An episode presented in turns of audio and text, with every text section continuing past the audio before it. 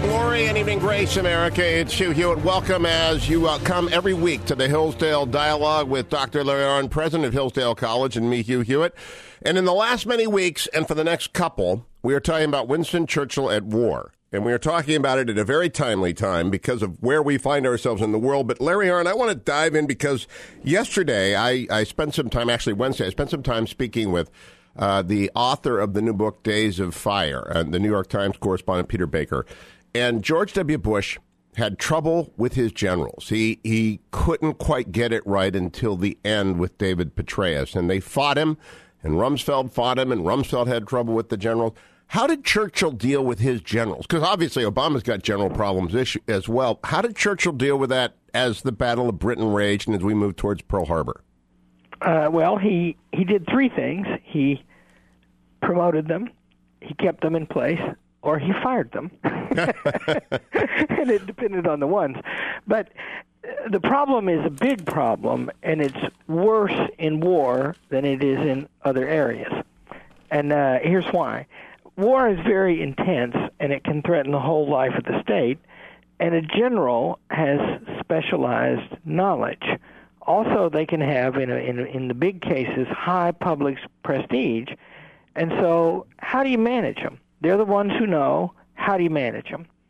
And first of all, so so there's that problem, right? It's like if you've got a a nuclear physicist working for you and you're the president of the United States, you don't tell him how to design the bomb. How can you tell the general? On the other hand, you know, during the wars that where Churchill was in one form or another political command, if you add the two together, Britain suffered about two million casualties. Yeah, and that means the generals were in charge of that. And and so that first principle, the one who knows has got to decide, is true. But the second principle is also true, and that is politics is higher than war and the people who have executive authority in politics are superior to the generals. Churchill put the point this way the distinction between strategy and politics diminishes as the point of view is raised. At the summit, true politics and strategy are one. Churchill said that. He did. Oh. He wrote that. Wow. Yeah. And and uh, you know he and and another thing to know about Churchill was Churchill was personally a warrior of real ability. That is, he he distinguished himself on the battlefield in four wars, including the First World War, and he rose to the rank of colonel. Uh, only because of politics was he not made a general. And if they had made him a general in the First World War, he might not have ever gone back into politics. Um, and he wrote long books about it, and he had a theory about it. And his theory was uh, it's a logical problem. Back in the days when people fought with clubs and spears, with the best will in the world, he wrote this in an essay called Shall We All Commit Suicide, they'd never manage to kill each other off. It just takes too long. But when they're fighting with modern weapons, the body count can get very high. Indeed, it might include everybody. And so wars have to be fought in a way that preserves the republic. And in you know in the the, the First World War, Churchill fought hard against the trenches. He didn't want that kind of warfare. He helped to invent the tank to find a way to stop it, and he fostered a long flanking maneuver to the south that came to no good and disgraced him. In part because of the admiral, right? Yeah, well, that story, Churchill's own mistake, because it is true that that that Churchill gave the he was first lord of the admiralty. He was commander of the political head of the British Navy, and he gave Admiral de Robeck an order to attack again another day. They had lost some ships to mines. This is at Constantinople. This you you might tell people what the battle. It's trying to force the straits at Constantinople, right? Yeah. Okay. So down. So so in in 1914, trenches developed that basically covered much of Western Europe and there wasn't any way around. And the trenches were barbed wire and machine guns and heavy artillery. And to attack across that was disaster, and the body counts were terrible. It's it may be the most miserable warfare for the soldiers ever fought. and Churchill looked for a way around. And you got to go to go around is to go around Europe. He looked for a way in the north up through the Baltic, and he looked away for the south, and that ended up all the way at the east end of the Mediterranean through the Straits of the Dardanelles that divide Turkey from from Greece and into the Black Sea where you could get behind the German and make contact with their allies, the Tsars, Russia. So that was the plan. That's what they were doing. And they got there, and they had to force those straits. And this admiral refused to attack on the second day. Churchill went to Asquith, the prime minister, and said, order him. Asquith refused. The attack was not made, and we now know that the Germans were out of shells. So likely enough, it would have succeeded. So did that did that so color him in World War II that that's why he insisted on being Minister of Defense and Prime Minister, so that the generals would have to do what he said they had to do? He he blamed himself about the Dardanelles for seeking responsi- taking responsibility for something he didn't have authority over, and he refused to be in that position again for the rest of his life. And that meant in the Second World War, war policy was harmonious. I mean, there's lots of fights.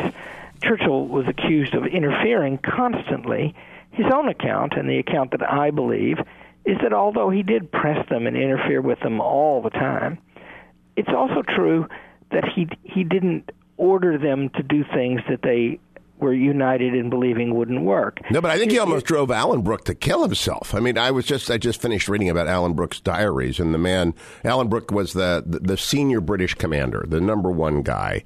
Uh, yeah. under under Churchill, and the relationship was close, but he, but the prime minister drove his his defense minister almost to, you know to the grave. Well, you know, to be around Winston Churchill was to be around. A, it's like being too close to a nuclear reactor, right? Yep. Keep you up all night. He worked incredible hours and raised questions over and over, and nothing was ever done with, and it was very frustrating.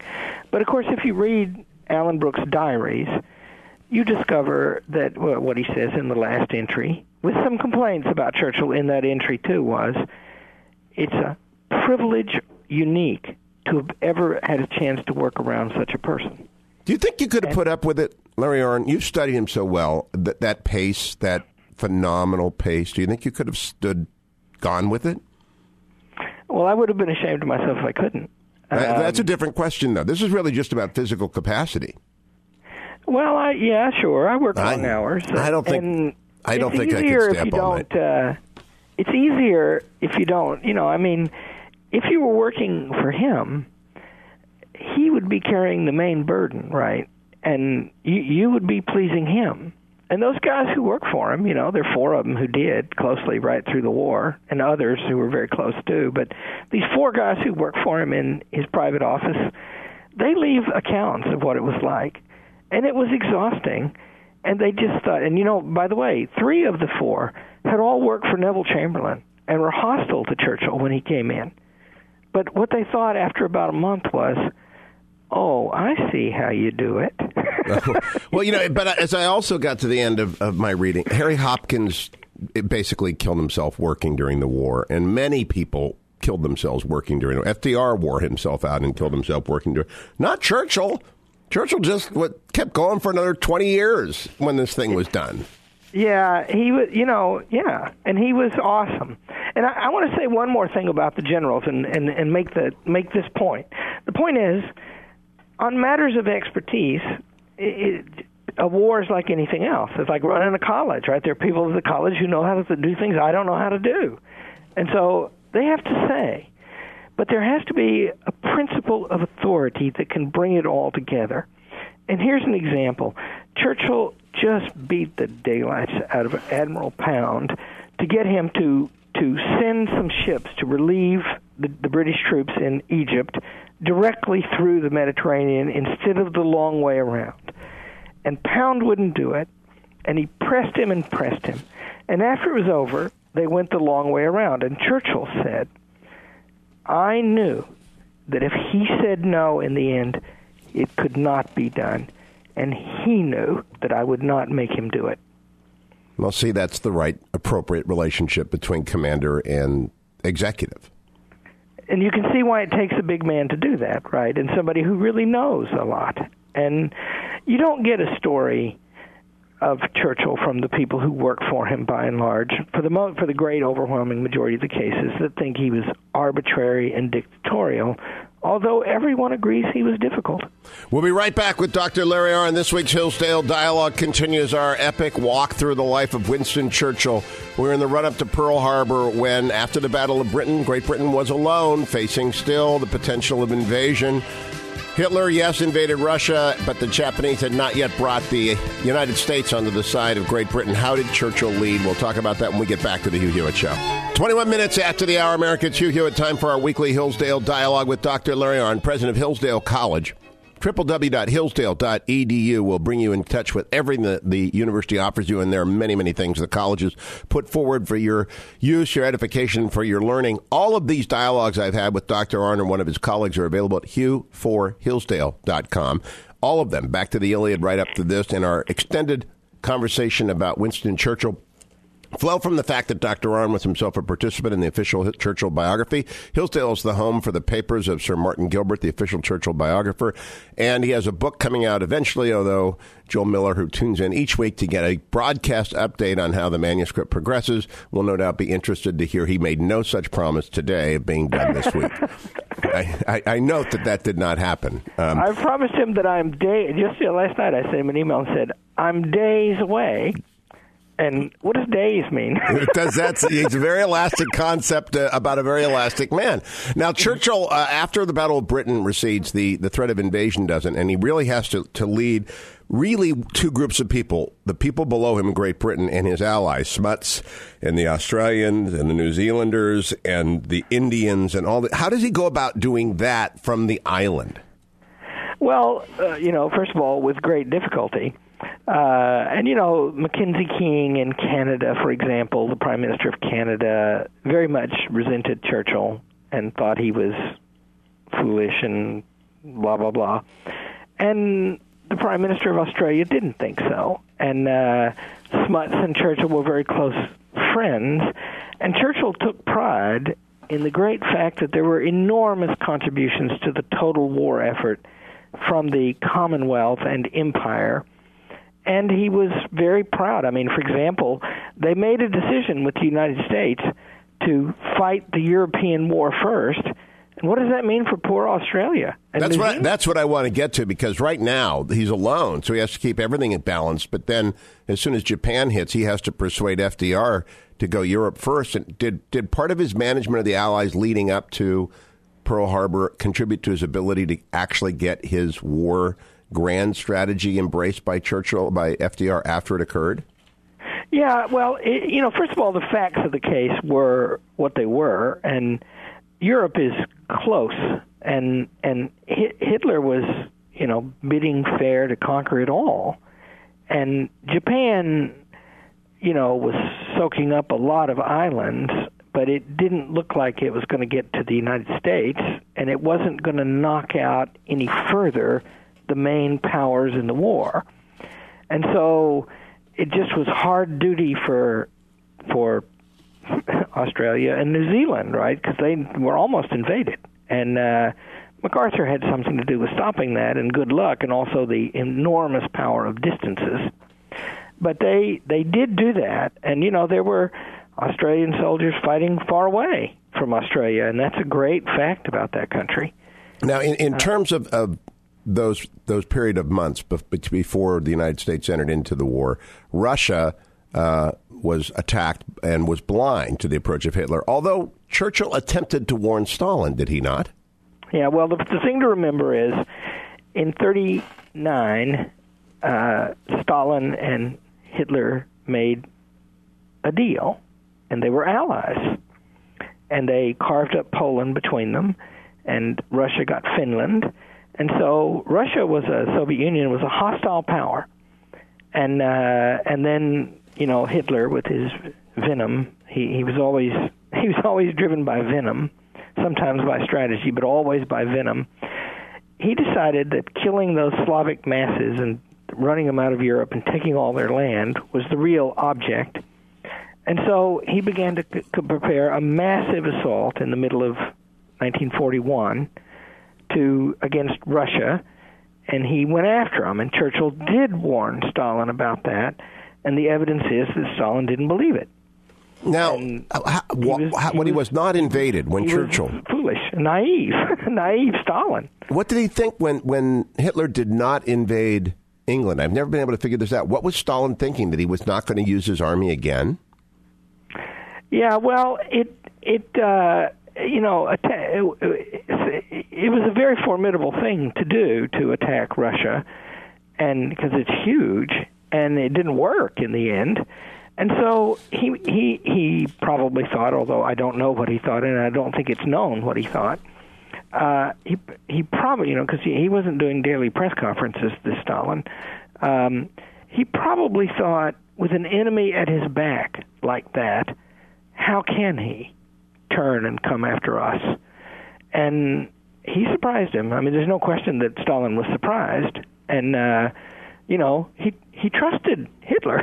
but Churchill wasn't. Churchill. Now, here's an, an, interesting comparison. As I mentioned at the beginning of the show on Wednesday, I spoke with Peter Baker about his book Days of Fire, and it's a very well done book for a, a book that's only five years after the conclusion of the presidency of Bush and the vice presidency of Cheney.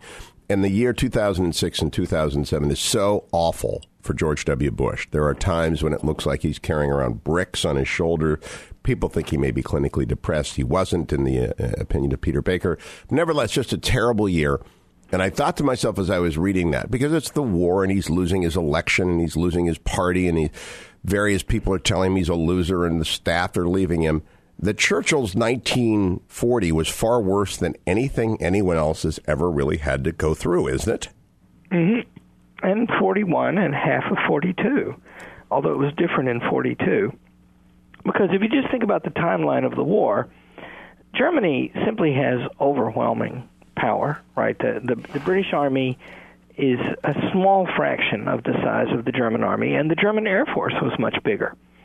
And so, if you put everything Britain had on the same landmass as everything the Germans had, they would conquer them faster than they conquered Poland because you know Britain lost all of its heavy equipment when it left Dunkirk. And so from that point of view the war was simply hopeless. And then they began to bomb London. And then the submarine warfare began. And so not only was it that the cities were being leveled, it's also true that they couldn't guarantee to resupply themselves. And so they were watching on charts month to month while the country choked to death and and you know the losses were terrible. Plus, in in the early going, let's say through sometime in September 1939 is when Martin Gilbert thinks it it, it receded. There September of 39. 39, okay. yeah, 40, 1940. Okay. Sorry, in 1940, and sometime around September 1940 is when it receded. But there was a political movement to make a peace with Hitler and there were overtures going back and forth all through that summer while the Battle of Britain was going on. And and uh, I've heard Martin Gilbert say this, and he's written things that are less explicit than this, but indicate the same thing. Um, sometime in the fall, after they just bombed and bombed and bombed, finally everybody just came to the view that's enough. you know, this heck with this guy. You know, we're not going to talk with this guy. And so that came to an end. But then you know, the war news was just terrible, and and uh, and you know, the, they they tried bombing Germany, and they tried it in the daytime at first, and the losses were just just staggering. Right, and, he so kept, everything was wrong. We come back and we'll talk about how does Churchill get through that very long period of everything going wrong with Dr. Larry Arnn. The Hillsdale dialogues are all available at hughforhillsdale.com. Hughforhillsdale.com. Stay tuned. 34 minutes after the hour, America. Hugh Hewitt, welcome back. The subject on the table for this Hillsdale dialogue with Dr. Larry Arnn, all of which are available at hughforhillsdale.com or directly from hillsdale.edu, is that period of time after Dunkirk and before Pearl Harbor when Winston Churchill stands alone and basically rallies the world to stay against Hitler and props up the Soviet Union after attack. When the I can't recall the name of the battleship that went down. The Prince of Wales was sunk by Japanese, so it wasn't during this period of time. But he suffered some horrific losses. And the and Royal Oak. That's it, the Royal Oak. Yeah. What would he do to rally himself, Larry Arnn? Because there is a chapter for everyone to know and, and read. Well, he, he the most telling thing, you know, Um, I, I can remember I had studied Churchill for a long time when I began to understand that he was often afraid. And I was a young man, and I was trying to figure out what courage was. And I thought, you know, he look at him, look at him, you know, look at the pictures of him, look at him holding up his V sign, listen to those speeches, right? But in 1940, during the during the, the very early in the premiership, he said to John Colville, "I want." John Colville was one of these private secretaries who illegally, thank God for it, kept a diary and later published. And I'm going to interrupt myself. How much time do I have? Oh, you have five minutes in this segment. Yeah. He he uh, he. These these four guys, Peck, Martin, Colville, and Seal, would play tricks on each other because they worked together for years, right? And and they would write memos ostensibly from Churchill. Oh, I didn't know and that. One of them said, and they they could mimic his style exactly. It's very direct and concise, and and uh, Chur- and so Colville gets a memo that says roughly, "It comes to my attention that you have been keeping a diary in violation of the Official Secrets Act. When I return to the office, I need to speak with you about this." of course, they put it on his desk. oh, he did. and, and he's just devastated. And the plan is to let him go home and have a bad night. And it gets it gets to the end of the day, and they can't stand it anymore, and so they have to tell him, right? Because it's just too cruel, right? Anyway, he kept this diary uh, about Churchill, and and Churchill said to him one day, "There's that prayer from uh, recorded in George Borrow about the siege of Gibraltar by the Spanish against British troops that went on for months and they nearly starved to death, nearly took it. Find it for me, please. I want the words exactly. And here's the prayer uh, Fear not the result, for either thy end will be a majestic and an enviable one, else God will preserve our reign upon the waters. Churchill was saying that prayer to himself. You see? Yeah. he he he he decided, and you have to understand that Churchill is the last guy to decide this. Churchill is the guy who thinks that the art of statesmanship and generalship is to fight wars as cheaply as possible, preserving the liberal nature of the society. And Churchill decided that circumstances had arisen that they had to fight to the end, no matter what, because to make a peace with Hitler was to begin to participate in his way of governance and living. Better to die. And he called for that, see. Never in another time in his life did he do that. Uh, uh, talking about nuclear weapons, you know, after the war, he never spoke this way again in his life. And these are the months where, alone in his whole life, that's what he did. And of course, they are his most memorable speeches in his life. During these this period, what was Clementine to him and his family? And Randolph was no no piece of cake, his oldest, uh, his only son. But but what was the family to him? Well, they were great, of course, and he loved his wife very much. And uh, Randolph was a very brave soldier in the Second World War. There are two stories about him. He was wounded in North Africa, and uh, there's a man named William Deakin, not lad, became Sir William Deakin, and he died three or four years ago, I think. And he was, I never knew him, but Martin Gilbert knew him well and just adored him. Uh, he had been Churchill's research assistant. And Churchill was trying to figure out what was going on in Yugoslavia because there was this this uh, Catholic monarchist constitutionalist named Mihailovich, and there was Tito, the communist. And Mihailovich wasn't fighting very well, they came to suspect, because, and there's reasons not to, the Nazis, when they took a town, would put up a list of a 100 names of citizens, and if there was a an act of insurrection, they'd shoot them all, line them up, shoot them. The, the, the man who founded Maglite, Tony Maglica, I met him one time and he was stood up, a little boy, in front of such a firing squad, and his mother cried and begged, and they released him. Wow. He would have been shot. Okay, come back to what this means, Deakin and Randolph and the family when we return. Dr. Larry Arnott's the Hillsdale Dialogue. We're talking about Churchill. From Dunkirk to Pearl Harbor. Don't go anywhere. The Hillsdale Dialogues are all available at hughforhillsdale.com. 44 minutes after the hour, American Hugh Hewitt, this week's Hillsdale Dialogue with Dr. Larry Arnn, focusing on that that period after Dunkirk, before Pearl Harbor, when Winston Churchill rallied the great British people to stand alone actually against Hitler. Churchill himself, supported by a personal staff, by wonderful generals, and by his family, one of whom, Lord Randolph Churchill, uh, was something of a pain in his in his father's side most of his life. But you were saying about Yugoslavia and Bill Deakin. Well, Churchill sent. He tried to figure out because this guy Tito would just fight anyway, right? And he's a communist. We don't like him if if we're Churchill. So he sends uh, William Deakin and Randolph and Evelyn Waugh, the author, and they go parachute in and they spend time with Tito. How unlikely. T- he sent Tito Evelyn and, Waugh to see Tito. Evelyn Waugh were wounded by the same shell going off. Wow. And and uh, and and they came back and reported this guy's a fighter. And so the Allies recognized Tito, which had consequences for after the war. But what they got was a lot of fighting back there. So his son, you know, was a pain, but his son was a brave man and relied upon by his father. And uh and his family, you know, his daughters were in the military in in uh, spotters and such as that. My wife's mother was a was a plotter for the RA, Royal Air Force. And so they all did service and they all worked. Now, There's it, a touching scene. It's not true. There's no uh evidence for it I've ever seen, but I love it anyway. There's a really good film about Churchill, and uh, and toward the end, when the war starts, Clemmy looks at him and says, "We're going to be old when this is finished." And Churchill got a little tear in his eye and gave her a hug. You know, they were sort of saying goodbye in a way too. I am.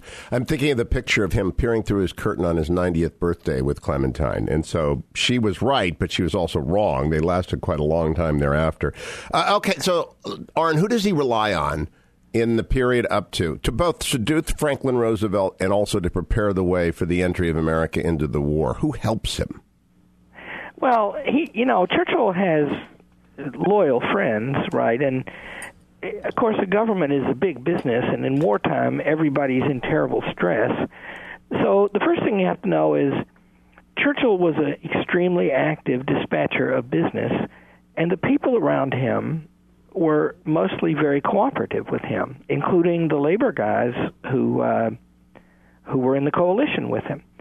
So by and large, under the pressure of war, they really got on, and they fought too quite a lot and and uh, and there was you know terrible disappointments and setbacks too, and and you have to understand about Churchill that the British people decided in 1940 that they were going to fight this thing through, and that meant they were going to do it with him, and so nobody had prestige as he did, and when it came time, mostly through the vehicle of the House of Commons to inform the nation what's going on in this war.